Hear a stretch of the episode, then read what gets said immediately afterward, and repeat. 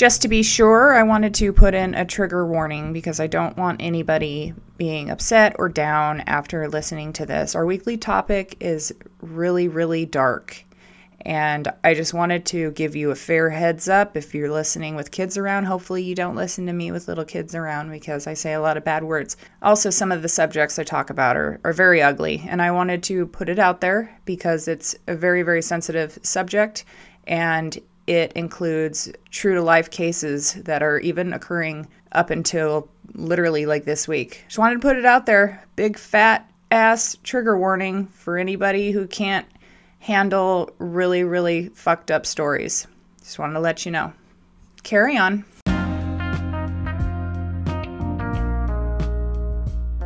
Welcome to Fringe with Benefits. This is episode 18, friends, called Reset Yourself. Thanks for joining us this week. I'm happy to know ya, happy to see ya, happy for you to be listening. I'm your host, Stacey, like I said, marvelous, magical, and sexy, and I come to you to scramble your brain on all things anomalous, peculiar, weird, and abnormal. Let's knock the business out of the way. So you follow me on all my social medias. I say this every week. You know you can find me at the Fringe with Benefits Facebook page, the N Word Survivals Facebook page. I have my Twitter at Stacey Fringe. I got another Facebook fan page for the Naked and Afraid at Stacey Leosorio. If you follow me on my Twitter for the podcast show at Stacey Fringe, I will follow you back from my personal page. Instagram is at GoldenValkyrie_Valkyrie. Oh, wait. Instagram is at Golden_Valkyrie_Valkyrie is VALKYRIE. YouTube is at GoldenValkyrification. And I have a website for Inward Survival. It's inwardsurvival.com. And there are ways to donate and a little blog if you want to check that out. Make sure if you like the show, share the show. Share it with your friends. Share it with your family. Let them know there's curse words. And visit the show's homepage on Anchor and click support the show for other ways to support the show. You can do, I think there's all three different options, or you can set your own option, I believe. I want to say thank you to our subscribers that we already have. Subscribers, not subscribers. We love you over here, and thank you for supporting the show. If you listen on Apple Pods, go and give me a rating and review. We like the 5 stars. That helps me to be seen, and I appreciate that. And make sure you hit me up on my social medias because I like to talk to people. I need some feedback. I want to hear from you. Welcome to this week's accountability segment. I wanted to throw out a little disclaimer that I don't actually know if any of this stuff is all true. It's just a theory. We're theorizing. We're speculating. I just see what other people have found or have put out there, and I'm presenting it to you. I'm not presenting it as fact. I am presenting it as a possibility. It's fun to talk about these things. It's fascinating.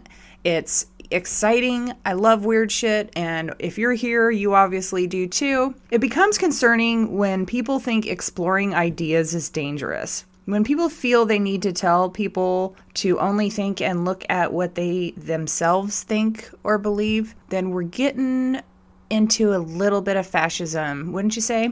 So real quick, the reptilians. I wanted to clarify, last week we talked about Project Paperclip or Operation Paperclip, whatever it's called, and that the Nordics or the Pleiadians had something to do with assisting the Nazis.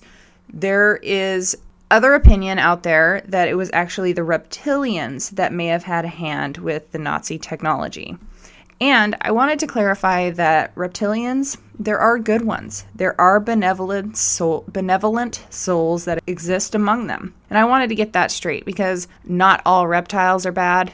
Just make sure that you keep that. I don't want anybody to think that I'm stereotyping against reptilians because, you know, they're evil or something. Because they're not all evil. The ones that helped the Nazis were though, for sure. As well as, let's talk about over the weekend, that obelisk we talked about, it actually disappeared and then reappeared somewhere in Romania. So that is a developing story. I just wanted to let you guys know that thing freaking disappeared all in a couple of days and then reappeared on the other side of the world. So who moved the obelisk? Was it BLM, the artist? And then this makes all the more a wild and fascinating story, and it's really exciting. And how many times do I have to say this week quote, this week, end quote, this week, on this week's blah, blah, blah. Yeah, I do that a lot. So you guys should probably make a drinking game out of it, because if I'm going to open every segment with this week, you're going to get sick as shit as hearing it. So I wanted to apologize for that, because after all, I do have to hear myself.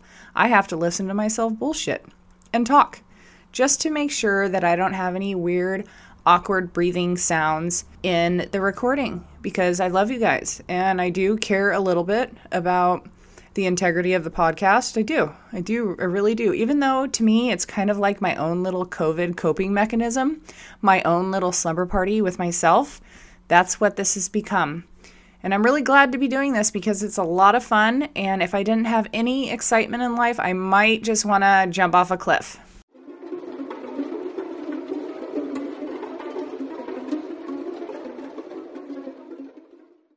Okay, dudes, welcome to Stacey's Socials. This week we're doing something a little different, maybe a little bit more controversial. This week's socials has been crazy. Well, it's been crazy this whole entire time. But for instance, I'm actively doing something that I'm like totally regretting right now. I actually am keeping a post up that is out to embarrass the hell out of somebody. I don't know how I feel about it. I don't like it. But I feel that it's absolutely necessary to get across the point that I will not put up with harassment on my page. Last week, I talked about trolling. I shared some things, some personal things about my experiences being on the receiving end of a troll. Well, this morning after my workout and after I was showered and I was feeling cute and I was like, I'm going to take a selfie and write a little motivational musing as a caption and post it to my Instagram and my Facebook fan page.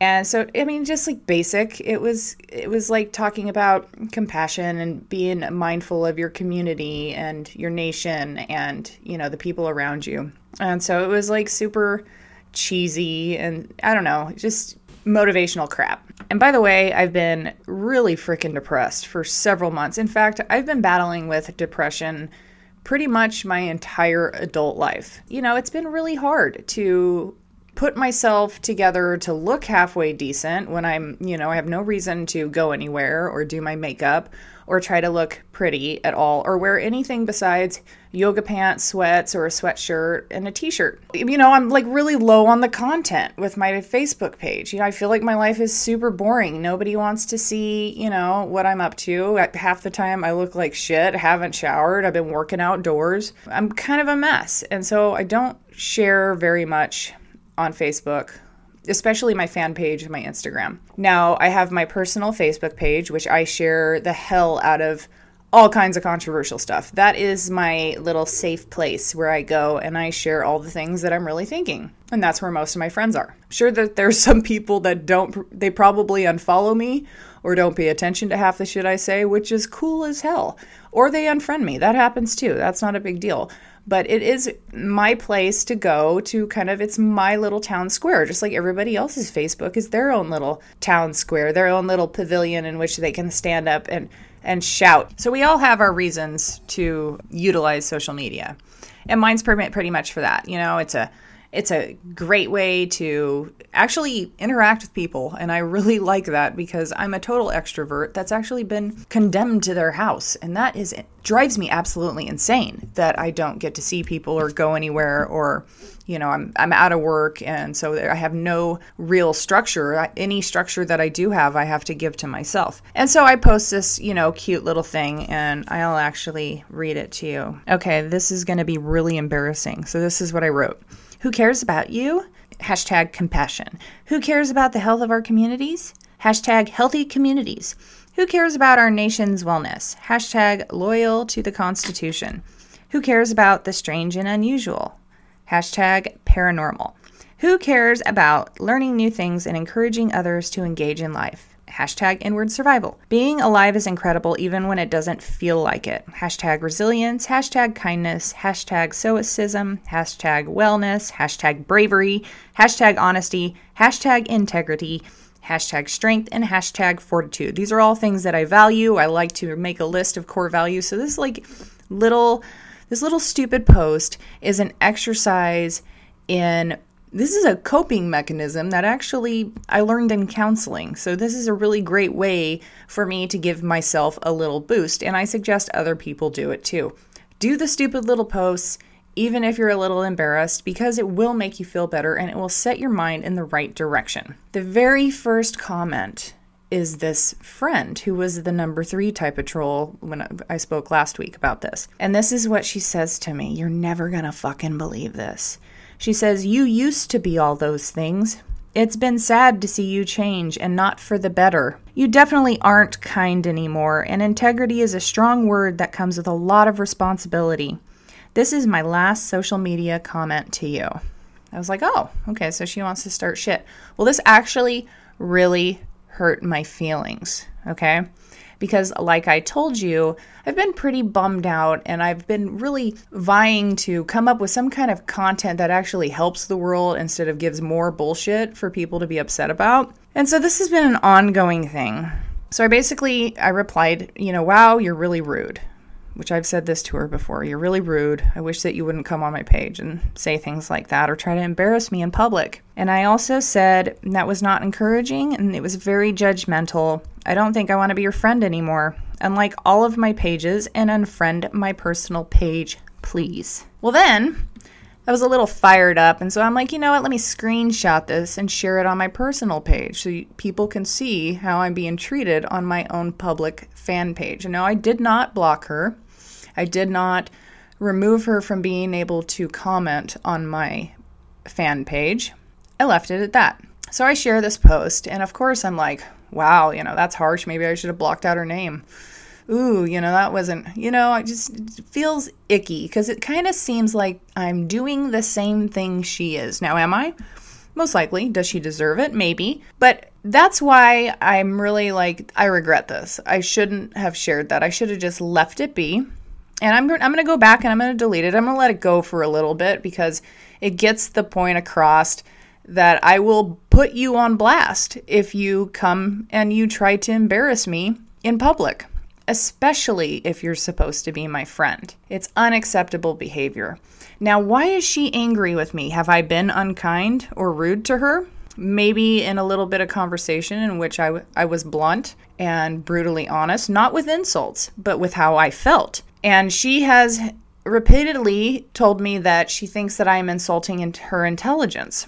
Well, I'm not. I'm sharing what I think and how I think maybe she has some faulty thinking. I'm the first to own up if I have faulty thinking, and that's fine because none of us are perfect. It's okay to freaking drop the ego. We all get hate and negativity on our social media, and maybe I didn't deal with it the right way, or maybe I did. Maybe I should have just let her run over me like that, or maybe I shouldn't have. Who's to tell, really? But one thing I do know for sure is that I will never not stand up for myself, and I will never not stand up for what's right. Just because I may have some ideas about conspiracy theories or strange happenings doesn't make me less kind or less compassionate for my community. In fact, my fun times with playing with conspiracy theories has been going on since the late 80s and 90s. That actually was a cool, fun thing to do back in the day. But now it's been villainized, and now there's a stigma attached to it. And now people say that it is dangerous for you to say things like that because that couldn't possibly be true, even though there's a ton of circumstantial evidence. And what is wrong with investigating these concepts? What is wrong with thinking about these things? So to have a friend who is so anti-conspiracy theory and who thinks it's so dangerous, the fact that I started a conspiracy theory podcast has made it really, really awkward because I obviously like things that she does not. And instead of supporting me in my venture and maybe not consuming the content, because I know she sure as hell doesn't listen to this thing, she told me it didn't work on her phone. Well, there's hundreds of people that say that it works on their phone just fine. And most of them listen on iPhone. So I don't know what the hell the problem is. Instead of supporting me or maybe just stepping back and letting me do my own thing and supporting from afar because she doesn't appreciate or agree with what I think, she decides to step in on my cute little selfie and tell me how she felt and that she doesn't think I'm a good person. Oh, and then earlier today, if you go to my Twitter feed, you can see that I shared that my first comment that I got this morning was from her to let me know that I could stick my integrity in my ass with a bunch of middle fingers, like 4 little birds flipping me off. I thought it was pretty funny. I didn't say anything. I laughed at it, and I moved on with my day. Went and had some exercise and decided, I'm going to take a cute little selfie and post it of myself. Now, a lot of people are not going to think that this is good content. They're probably going to be like, what a fucking lame bitch to sit there and talk about, you know, what happened to her on her Facebook. That's so lame. Well, there's like a lot of people that are going to use this as a template of sorts in how to deal with this kind of stuff, because I didn't fly off the handle and call her bad names like I wanted to. I didn't drive out there and wring her neck like I really wanted to. I basically nicely said, please unfollow my pages and unfriend me. I do not want to be your friend anymore. You're extremely rude and judgmental. Totally honest. I'm not going to let this get to me. I'm going to move on and record the rest of this amazing podcast, which has given me a non-judgmental platform to speak out, which is where I need to be in life. It's where I feel my best, is talking about things that I think are fucking hot and fascinating and not letting haters get the best of me. So as I go and I join everybody back on my social medias, I will delete that shitty post I made of her, putting her on blast with what she said. But I will leave her post on my fan page so people can see what kind of bullshit that people do. Even your own friends will jump on the bandwagon and try to degrade you or knock you down a notch. Do not let them, whatever you do. Keep your head high and rise above the offense. Now let's move on to our viral video. Okay, here I am for Viral Corner, and I had to actually re-record this segment because yesterday I was a little emotionally driven, and I didn't do my due diligence on the videos that I wanted to talk about. So here I am. I'm going to re-record this with a fresh new look and actually have, you know, properly looked at the video that I wanted to talk about. We're going to talk about the great mask debate, and we're going to talk about mask shaming. So yesterday there was this viral video going around of this guy who was standing in line, and he didn't have a mask on. People were yelling at him, and then, you know, of course somebody's filming him, but somebody runs up behind him and pours cold water on him, and he like stands there shocked, and then he like storms off. He doesn't react really. And I was like, wow, you know, that's kind of scary. What if you can't wear a mask and you're out and you're freaking attacked and assaulted by the entire store, you know? And started thinking about that, and I was talking to my partner, and I was like, well, what if that was staged? Because it could have been. It could have very well have been. And what if that video was a vehicle to bring some kind of fear about going out and not wearing a mask? That's pretty freaking scary, because you know what? I experience that anxiety if I, you know, because I don't necessarily really believe that it's healthy to be wearing a mask for long periods of time. In fact, it doesn't allow your body to naturally expel material that it needs to get rid of, and then you're re-consuming that material.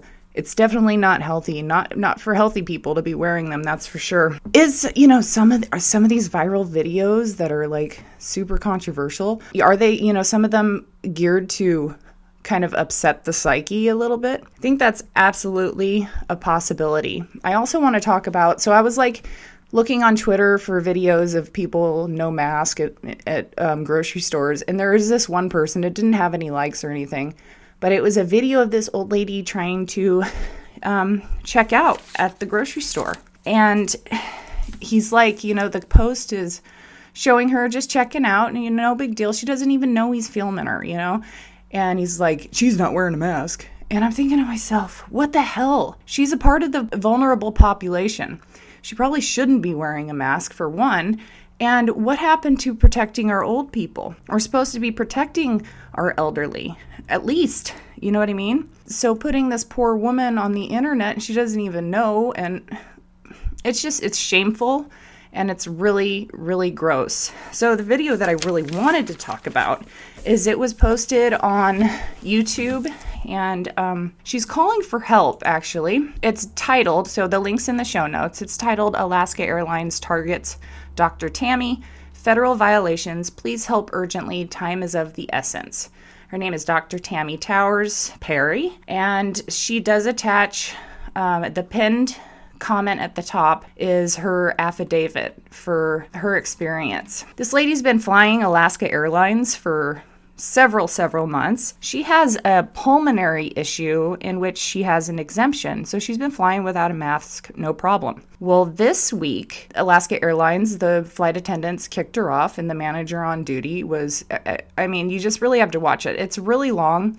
I wish I would have timestamped all the important parts, but pretty much the whole thing was pretty damn important. There's a total fucking violation of two rights happening here, at least. All these attendants are super young, and it's like the rise of the millennials. So this lady, she's a surgeon. She works for the Department of Intelligence. She schools the fuck out of these kids, and I kind of got chills because she's right. They are out of line, and there will probably be fines.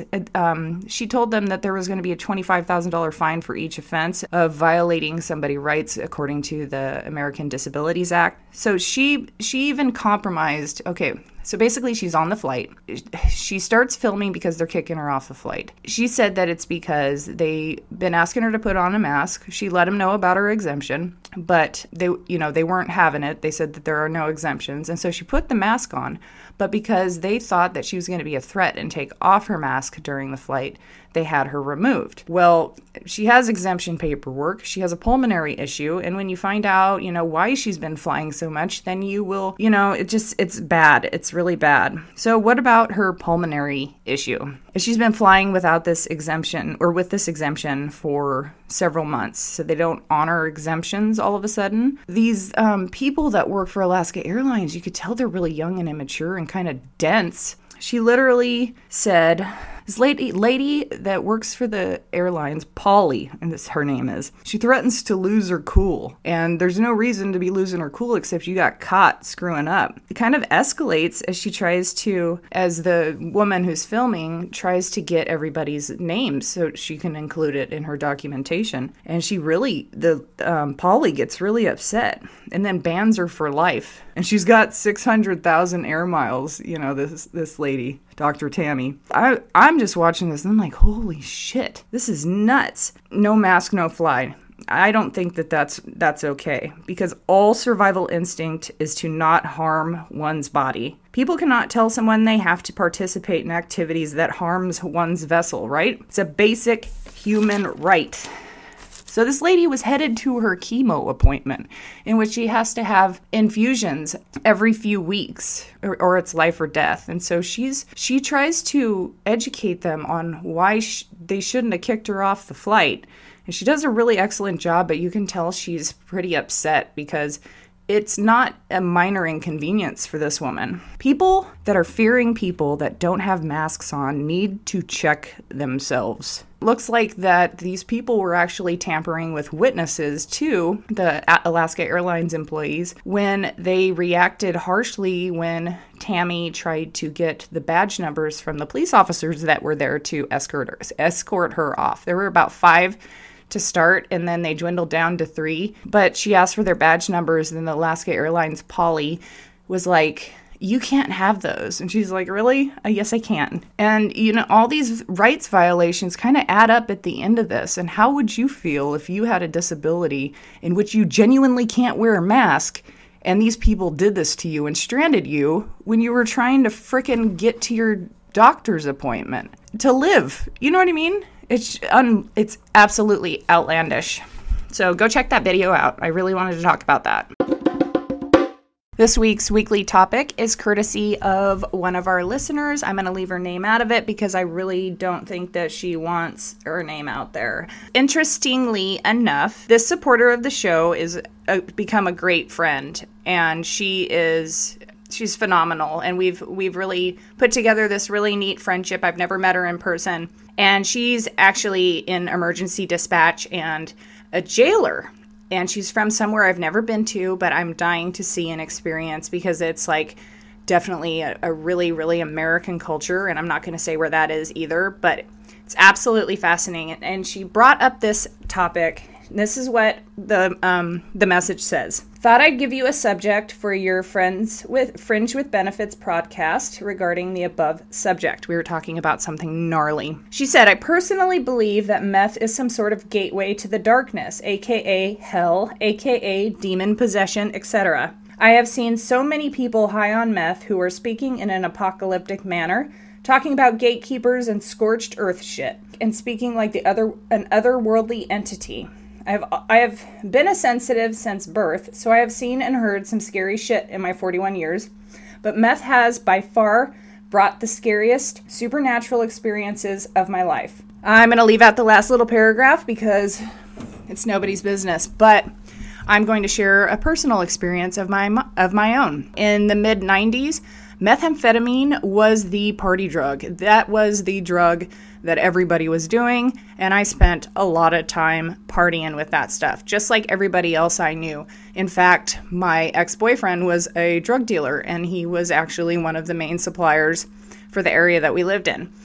And so it was super easy to get a hold of this stuff, and I saw a lot of crazy shit. When people would stay up for days, they would report seeing shadow people. Now, we've talked about shadow people on the podcast before, but this is like a whole new level. Is some sort of veil being lifted after they've been so sleep deprived? Are these basic hallucinations and paranoia? This is kind of the mystery we're going to delve into. So this little segment, we're going to call Meth Monsters. I have been witness to this type of stuff. I had another ex who was a serious drug user, and when he was up for several days, he started to become extremely delusional, and he would talk about the demons, and when he would try to fall asleep, that the demons would come.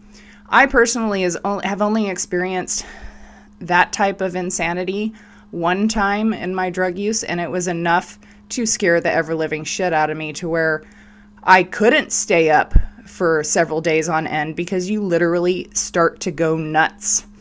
And that's why I think this is a really important subject, because I think a lot of people still party on the weekends or utilize it in a way that is to escape. But when in actuality, it can actually bring some real heartache into your life. So let's get into our first little bit of research. One of the first stories I had ever heard about this type of behavior was from when I was in California in the mid-90s. There's this crazy story about this guy who actually decapitated his own son in front of another child. And so let me read you this article. It's titled Father Beheads Son, Flees with Head as the Other Child Watches. This happened in New Mexico. It says, a father beheaded his 14-year-old son along a busy interstate as his younger son watched. He fled with the boy's head in his van, and then he tossed it out the window as he led police on a 40-mile chase. The father, Eric Star Smith, 34, of Parker, Arizona, was captured in Albuquerque early Saturday after his van crashed into a retaining wall. He was arrested and faces arraignment Monday on charges of murder and tampering with evidence. So this guy fucking stabbed his son, named after him, Eric Star Smith Jr., several times, and decapitated him along Interstate 40 near the central New Mexico town of Moriarty. The four-lane interstate was restricted to two lanes because of construction. I remember when this story happened. It was fucking nuts. And it still wasn't enough to keep me away from this shit. So I'm going to continue on. Smith raced away with the boy's head in the van, throwing it out the window about a mile down the highway. The head was found near a concrete barrier. The younger son, 13, fled after his older brother told him to run. Authorities had not interviewed the boy or released his name because of, quote, extremely unstable emotional state, end quote. He was in after seeing his brother's death. Of course. The victim was partially in the roadway wearing only a pair of shorts and socks. The younger boy was at the scene of the stabbing when deputies arrived. He told the officers his father had put his brother's head in the van before speeding away. There were 29 stab wounds that he counted. The boy's grandfather had legal custody of both children. First word of the attack came from the trucker who called the sheriff's department to report a possible homicide. So that's all the details from that article. I was able to finally find it linked to a Reddit thread in which it talked about it. And the title of the Reddit thread, I'll link that to, it says, "A man from Arizona decapitates his son while high on meth and leaves his body in the middle of the road. Might be one of the most disgusting things I've ever read. Serious trigger warning." Absolutely. I guess I should have put a trigger warning in the beginning of this one because it's gnarly. Let's talk about a little bit of the damaging effects of methamphetamine. It says long-term users of methamphetamine are observed to suffer from paranoia, moodiness, auditory and sensory hallucinations. Wait, let me go back real quick. So the word on the street from this guy killing his son was that he said, and I see if I could find something that says this, but supposedly he said that he saw the devil in his son, or that his son was a demon, and that he panicked and killed him. Now, this might be some sort of urban legend, but I swear that this phenomena has happened more than once. So let's get back to the damaging effects of meth. It says that, okay, long-term users suffer from paranoia, moodiness, auditory and sensory hallucinations, and generalized hyperactivity known as tweaking. This one we called them tweakers.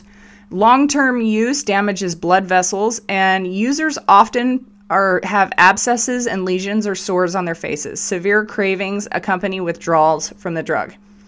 And to counteract the brain's ability to develop a tolerance for the effects, users are known to binge in and attempt to experience the same high again. And that's what the problem is. The effects do not remain the same the more you use the drug. And so you use more and more and more to try to reach that level of euphoria that you felt when you first started using. Long-term use can cause confusion, insomnia, aggressive and violent behavior, and it can increase cardiovascular problems like damage to the small blood vessels in the brain.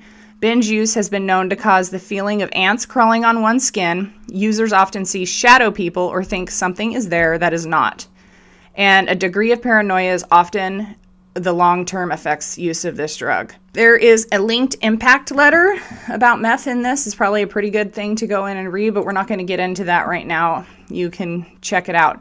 Now, there are a ton of scholarly articles on this subject.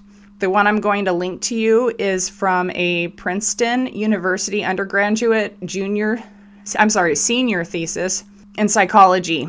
The title is Tweakers, Meth Mouth, and Shadow People, The Different Sides of Methamphetamine Abuse and Addiction. It's written by Andre Mendez and Robert Wolfolk, and it was from class 2007. It's actually 87 pages, so if you really want to get into it, but we're just going to look at some of the basic attributes of this. Okay, so that article is unavailable, and their site is down, but I will make sure I link it just in case when the renovations are not happening anymore, you can access that document. We'll move on to another one, a writing by Heath Copes from ResearchGate.net. It's called Shadow People, a Counter-Visual of Those Who Use Methamphetamine. I'm going to just quickly read you the abstract of this. This photo essay offers a counter-visual to the common images of people who use methamphetamine. Images of meth users found in the media and anti-meth campaigns typically paint them as one-dimensional actors who have sacrificed their health, families, and lives for their drug of choice. Such depictions contribute to the stigmatization and demonization of users, which can ultimately impede their recovery. Here we provide photographs of men who previously cooked methamphetamine but were in treatment at the time the photographs were taken. The photographs are captioned with quotes from the men to show some of the range of attractions for using and the hazards of chronic use, and the struggles to live free from meth. Our hope is that these images and brief quotes will help to show the complexity of these people's lives. I absolutely agree with putting this out there because people are not lost to this drug. When you do lose your mind, you can become lost to this drug because you can be sent to prison for the rest of your life, or you could end up hurting yourself or hurting somebody else really, really badly. So this is a really neat document. There's a lot of images of people that were former drug users, and I pray for all of them, and I hope they've all found solace. And I thought that was a really, really positive spin on this horrendous situation. Now, are people really hallucinating, or are they seeing into maybe the spirit realm?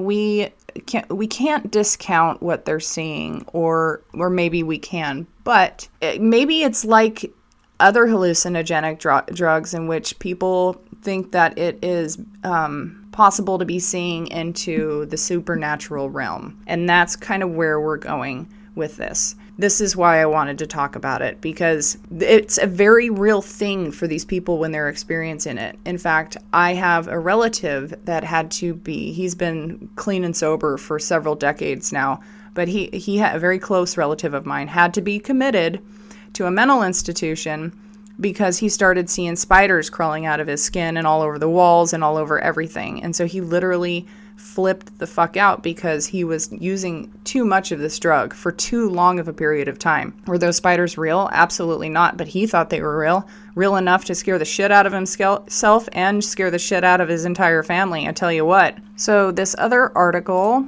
from theglobeandmail.com in Canada, titled Swinging at the Shadows, The Curse of Crystal Meth, written by Graham Smith. This was written in 2004, but it's just as true today, and it goes through the history of meth in this region and what it was like for a personal experiencer of this and how he started it and what his experience was. He says, I ceased being a human being and became a monster. He says that, the article says that not everybody gets hooked on meth, and some users can manage the cravings, but law enforcement officials say that Mr. Lund's intense reaction to his first sample was typical. Now, Douglas Culver, National Coordinator of RCMP, the Royal Canadian Mounted Police, Synthetic Drug Operations, he says that you cannot just use it occasionally, it's like a disease. The article goes on to say that the N-methyl derivative of amphetamine works like other stimulants such as cocaine, except the euphoria can last 8 to 12 hours. Some experts say its addictiveness is pure chemistry, but others point to the lure of heightened awareness in a fast-paced society. You feel superhuman, and that's why it's so dangerous. Club goers can play all night, while truckers and taxi drivers, prostitutes, and students can work longer hours. But look at the Adderall fad.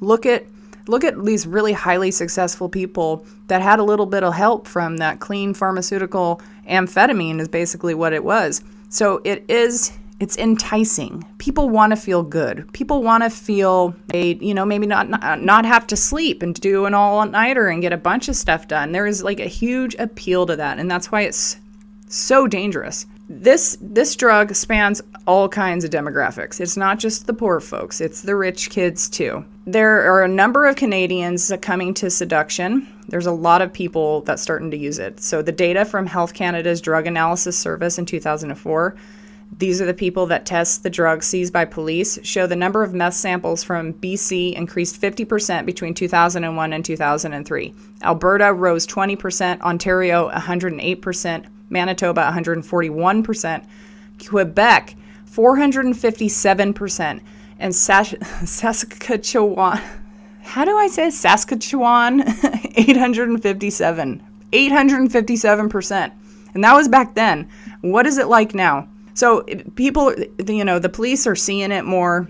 It's a real concern. It's been a real concern since the mid-90s. So this guy, Mr. Lund, who is the experiencer of this drug, he goes on to talk about how his dealer became his best friend, and he had all these long stretches of sleepless days. He found himself hallucinating while driving along the highway. He saw dragons, old women, children, and kept screeching to a stop because he thought he had hit these people. And then he blacked out and woke up still driving. So what the fuck? And then he had this meth dealer move into his house, and then he started losing his mind. He noticed him standing in front of a bathroom mirror with blood dripping off his face as he gouged imaginary blemishes with a metal pick.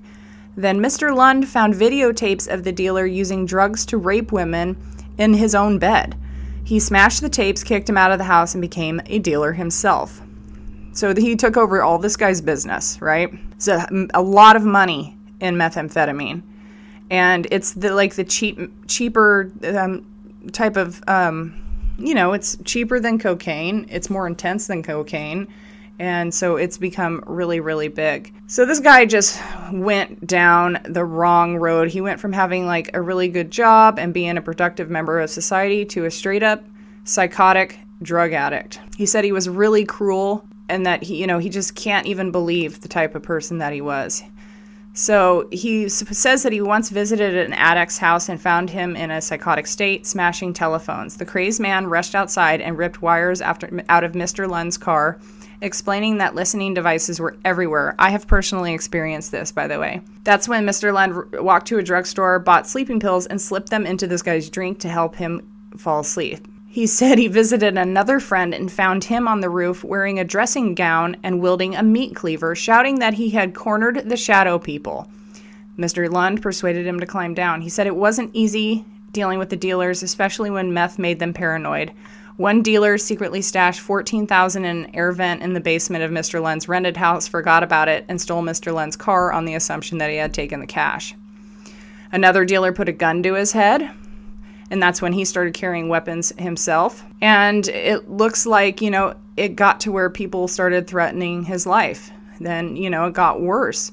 He started camping in the basement of a house belonging to his girlfriend's mother. His family reported him missing. He saw his own picture on the evening news. He saw his girlfriend started cheating on him, so he started laundering money.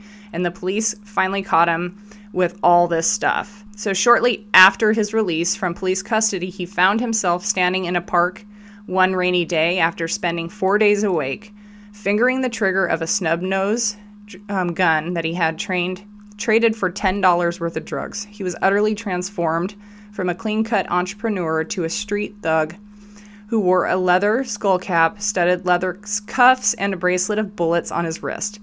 He was thinking about how a bullet would feel in the roof of his mouth. He said he just snapped. Now, the article goes on to say that a list of health effects from prolonged use is long and ugly, as with most other narcotics. But what makes meth unique is how often the drug drives people insane. They get violent, they get paranoid, they tend to stay awake for days, binging on the drugs, which can lead to psychosis. Richard Rawson, a psychologist at the University of California who studied drug addiction for 30 years, says that people get crazy on meth like they don't on other drugs. So when Mr. Lund was out there thinking about putting a bullet in his brain, he kind of came to his senses, threw the gun in the creek, and then went to bed and fell asleep, slept for 2 days. He was arrested again soon after, and this time spent some time in jail. He wept for days as he lived without drugs for the first time in 2 years. The withdrawal symptoms weren't as awful as the full realization of what he had done. He, of course, pleaded guilty, and it seems like he's become sort of an advocate for this drug problem. He says, quote, "It has to stop. These monsters are being created at such high velocity, you can't contain this fire. If you try to contain it, it's going to blow up in your face. You need to extinguish it right now." End quote. So what makes this so absolutely as it is? And when you put drugs on top of it with somebody who's already anxious and depressed, and it makes it 100 times worse, and it will make their situation so much worse. Now, when we talk about my friend who works in emergency services and works in jails, works in a jail, and what she's experienced, in which like these people seem like they're demonically possessed, and that's really what I want to get into is like, why is there this synonymous experience of these people kind of seeing the same things? Everybody sees the shadow people. There's a heightened sense of paranoia. Everybody thinks that somebody's listening. That's what I really want to explore. There are so many stories just like this, and I'm going to read one more. It's from the Salt Lake Tribune. It's titled, "Emery County Man Found Guilty of Murder Says Meth Psychosis Led Him to Believe the Family Members He Killed Were Demons." This was written in 2017, so not too long ago. The jury bought a defense that Emery County man allegedly experiencing methamphetamine-induced psychosis thought his mother was a demon when he shot and killed her. His attorney said, but not when he did the same to his brother. Seconds later, after 3 hours of deliberation, the jury handed down guilty verdict. So they found him guilty of attempting aggravated murder, aggravated robbery, and failure to stop at the command of the police. So this is on November 2nd, 2016, an altercation in which the 26-year-old Peterson pointed a rifle at his mother, Susan Peterson, and shot her in the face at a remote ranch in Carbon County, according to court records. Seth Peterson's uncle, who witnessed the shooting, according to court documents, said he heard Seth Peterson say, "I just shot my mom in the effing face." Shortly after, his little brother, James, drove towards the mother's body in a truck. According to the court documents, the men's uncle then heard a second gunshot before seeing Seth drive away in the truck, his brother fatally wounded. So I guess he later approached the owner of the truck that he was driving, pointed a rifle at his chest and said, "You have to help me hide the two bodies." When his friend didn't comply, he beat him with a crowbar and then fled in his truck. He was arrested after officers responded to these reports of shots fired, and so they got him after a lengthy pursuit, and he was charged. His defense attorney said that the manslaughter and aggravated murder findings are inconsistent, and he plans to explore options to get the aggravated murder conviction overturned. The evidence presented to the jury showed that Peterson had been using meth for 4 days straight. He was sleep-deprived and dehydrated when he killed his mother and brother. He was in a state of meth psychosis. He thought that his mother and brother were being held captive and he was confronting two demons. Or the lawyer said it's not illegal to kill demons, so if he thought he killed demons, he can't be guilty of aggravated murder. So this guy had called the police earlier that day, the murderer, saying he was hallucinating and in danger. The police showed up and asked him when was the last time he used meth. He denied even using it. And they called his mom to come get him. And then they left. By 5:30 p.m. that day, his mom had been shot. So unfortunately, in his state, this is what his attorney said. Unfortunately, in his state, he couldn't appreciate that it was actually his mother. Well, duh. Absolutely. You know, he's supporting the fact that this psychosis made it to where he was temporarily insane and that he couldn't face the charges that they, you know, that he was not mentally competent to face those charges, which is unfortunate because you do sober up after that. And I'm not really sure what the aftermath of that is, but I think that he needs to be pretty responsible for that. He decided to go on the bender. I ran into a little forum that's talking about the same thing in which people are actually talking about it. It says crystal meth and demon hallucinations. First off, we do not believe in crystal meth induced hallucinations. He says that we don't. We do believe that other drugs cause hallucinations, but crystal meth actually causes your eyes to be open to an evil and invisible realm. Let us tell you why we think this to be true, and let's see if you agree or not. On crystal meth, people will commonly report seeing shadowy figures, blurry faces, tall men in dark cloaks appearing and disappearing quickly with a small flash. Dogs and other family pets seem to bark at nothing or shy away from areas of your home as if in fear, lifting their nose in the air and whining as if trying to point to someone or something. People also report seeing aliens, UFOs, and other strange creatures. The list goes on, and then it gives a link to a Hub Pages page, and it's in the religion philosophy section, and it's titled The Truth About Meth, Witchcraft, and Demons, which I will make sure that that's in there. This person that's writing this, let's see what they say. Team Wiseman. This person says that it's not the same as other controlled substances. It's in a league of its own. Its sole purpose, so they're saying that it is a demon itself. And I totally believe it because there's some weird supernatural stuff that's attached to it. This article says it's the sole purpose is to separate you from your own life, from your wife or husband, kids, family, friends, finances, and finally your right relationship with God. We've seen countless people fall to the deceit of crystal meth and have their lips disintegrate. So I think it is actually really weird that they seem to see the same things, and if it's just a psychosis-induced hallucination based off of not sleeping, why are they seeing the same things? Why is there this common theme with most of them? Why is it that you talk to an ex-meth addict and they know what you mean when you say shadow people, or you know what they mean when you say, when you see the demons? Now, like we talked about, these shadow people have been a real phenomenon that people that aren't on drugs see them. This article says that they're real and they're not in your head. They are really there in the corner of your eye, spying on you from behind, always lurking. These men have been seen by drug users and non-drug users alike. Some people are naturally sensitive that when somebody uses meth, the evil realm explodes into their life. This person says that these shadow people are not people, after all, they're demons, written about in the Bible. They are fallen angels who chose the path of unrighteousness to follow Satan, that they are considered the shadows of death from the book of Psalms. Like, yea, though I walk through the valley of the shadow of death, I fear no evil. These other people, some roam free, seeking to devour souls, but some make homes inside of us, gaining power over our every decision, calling themselves the Legion amongst other names. All demons have a particular task and rank. On crystal meth, your soul and spirit become closer to the jaws of demons. You can see them more clearly, and you're more susceptible to giving into their wishes. There's, yeah, okay, so they show a few YouTube videos in this article and reporting that there are people that actually use crystal meth in their witchcraft rituals. So I don't know if I really buy into all this stuff, but there are some synonymous symbolism related to this. It talks about when you smoke crystal meth, you crush it and you put it in a glass pipe. After smoking, it says, after smoking the meth from the pipe, the user typically crushes and buries the broken glass, like a dog does a bone. Anyone who has used crystal meth with a pipe knows that when it breaks, replace it or all hell breaks loose. When using crystal meth, you might as well consider yourself a witch or a warlock, and the pipe is your magic wand, and this video you see here helps to prove that people are using this drug to be enlightened by the evil realm and perform black magic spells on people around them, and even influence law enforcement with mass confusion.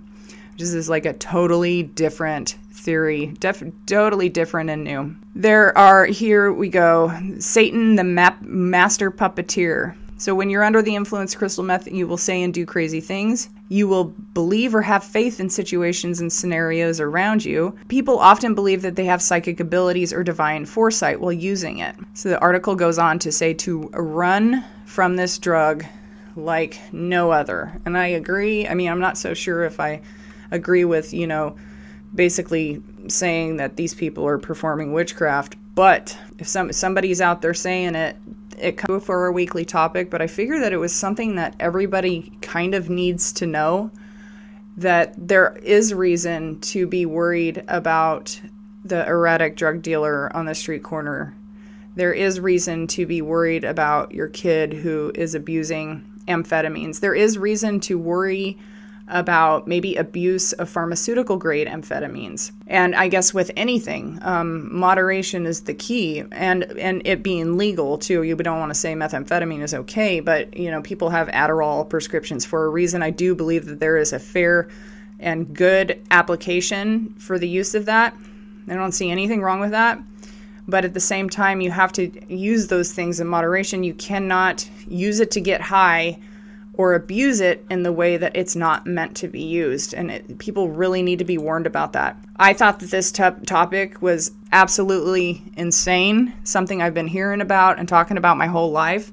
Thank you so much to that amazing friend of mine for bringing it up, because these are stories that, you know, have been in my life since I was a kid, pretty much. It's always been a thing. You always watch out for the dopers, man. You have to watch out. They will steal from you. They will take from you. They will lie to you. You have to watch out for that shit. Is it a demon that's influencing them? Maybe. I really seriously think that drug is the demon itself.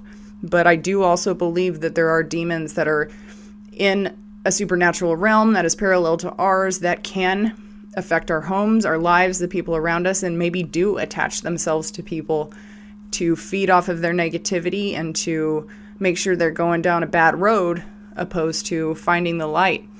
There are lots of cases of demonic hauntings and possession, and I don't put them past it. I don't put it past them one bit, actually. So everybody watch out for those meth monsters out there.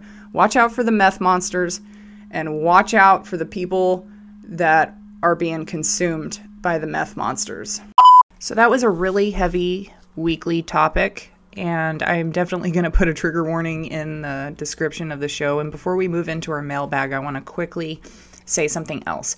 All of those cases of these parents that are, you know, losing their minds and hurting their kids, I was sent another article about this guy who killed his little boy. He basically kidnapped his son from his wife or girlfriend and drove across state lines and murdered him. I'm not going to go into details because we've heard enough about this shit, but it was the same thing. She had asked him to get his life under control because he was abusing Adderall, which is pretty interesting. And he lost his mind, took the child, killed the child, and he was sentenced. I will make sure that I put a link to this article in the show notes as well. Now, there was news yesterday that came out of Lancaster, California, in which this man, there's no details just yet, but he had decapitated his two teenage kids, so a 12 and a 13-year-old. God rest their souls. So lots of prayers for the family. This is a developing story. I don't know. You know, they put one of the articles, the title was total clickbait. It said that he had done it. He was a personal trainer and he had done it because of COVID stress. I don't know if that's true or not. We're going to have to wait and see what happens with that. But it's yet another one of somebody losing their freaking mind. Do we know it's because of drugs? No, we don't know that just yet. But it wouldn't surprise me because otherwise it's totally inconceivable.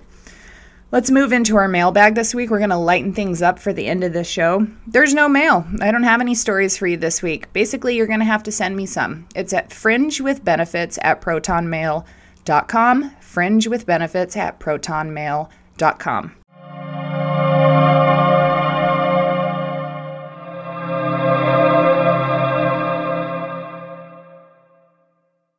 Our guest spot includes somebody who's like really up and coming, and I think she's a real force of nature. I talk a lot about Jordan Peterson. If I don't talk about him a lot on the podcast, I do talk a lot about him in person. I linked below the website for his daughter, Michaela Peterson, and she's doing really, really good work in the field of wellness and health and resilience, and I'm all about that. And so I really, really want to shout her out because she is doing some great stuff. She started a podcast with her dad. It's called The Jordan B. Peterson Show. I also put a link to the newest episode that they just recorded, and it has Wim Hof is their guest, and it's a must listen. You have to listen to this and go over there and subscribe because this is intense, raw, real information that is important and imperative to all of our lives. So get out there, check out her website, make sure you go over and subscribe to her podcast, and let's support her because she's doing really good work.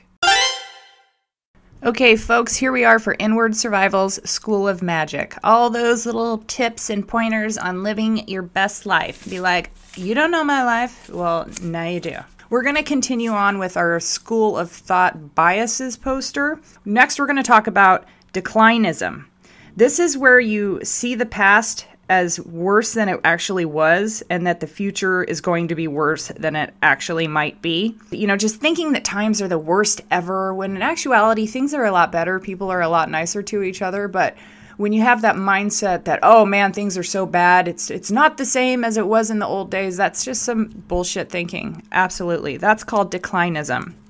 Next, we have the framing effect. This would be where we would allow ourselves to be influenced by the context and delivery of content instead of its substance itself. And we have to make sure that we can, like, at least be in acceptance that we can be manipulated and that sometimes we are tricked into being manipulated, and to make sure that we look at things in depth instead of just looking at the contextual nature of it and the delivery.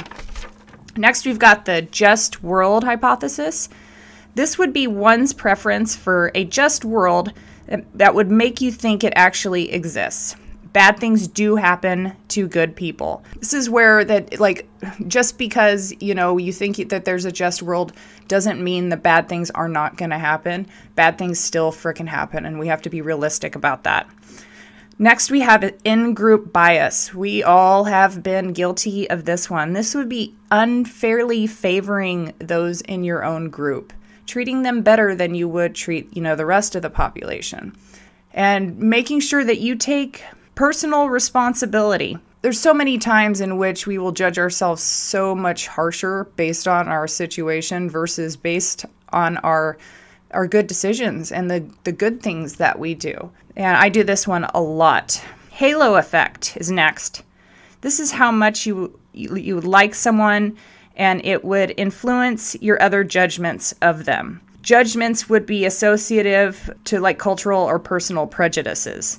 So halo effect, this would be like your favorite basketball player. He's actually a real shitty person, but because he's such a good player, you just overlook all the other stuff. It's like he's got a halo. That's the halo effect. Next is optimism bias. I do this one a lot too.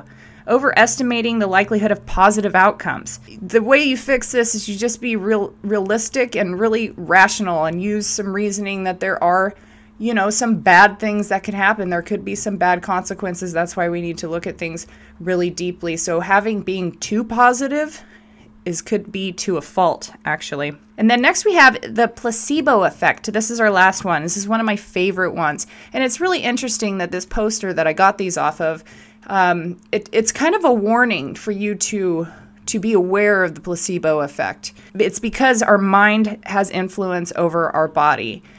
Talking about Wim Hof again. Make sure you listen to that damn podcast. I'm telling you what, the placebo effect is real. What our mind is capable of is unbelievable. So I'm going to leave you with that one. We will continue with those because I love fallaciousness. Not really. I love salaciousness. Now, I don't love fallacies, but I love talking about thinking mistakes and where, you know, I can correct or where I can like put myself on the right path and reasoning about difficult things or difficult thoughts that I may have that may be connected to an emotional response instead of being absolutely reasonable. You know, I think we all need to step back and look at things before we react. So I hope you've been enjoying these. We're going to continue with that. Next week, we'll probably finish them up. And I put the website below where you can download your own poster and check out this website because it's really cool. Our stoic thought for this week comes from Rear Admiral Richard E. Byrd. He was an American naval officer and explorer, and he was the recipient of the Medal of Honor. You should go check him out. But his quote that I wanted to share to make you feel good this week is, quote, "Few men during their lifetime come anywhere near exhausting the resources dwelling within them. There are deep wells of strength that are never used." End quote. Remember that when you feel like you can't take anymore or you're going to lose it. Remember to tap into those deep wells of strength and resilience because you can do it. Have a great week. Thanks for chilling.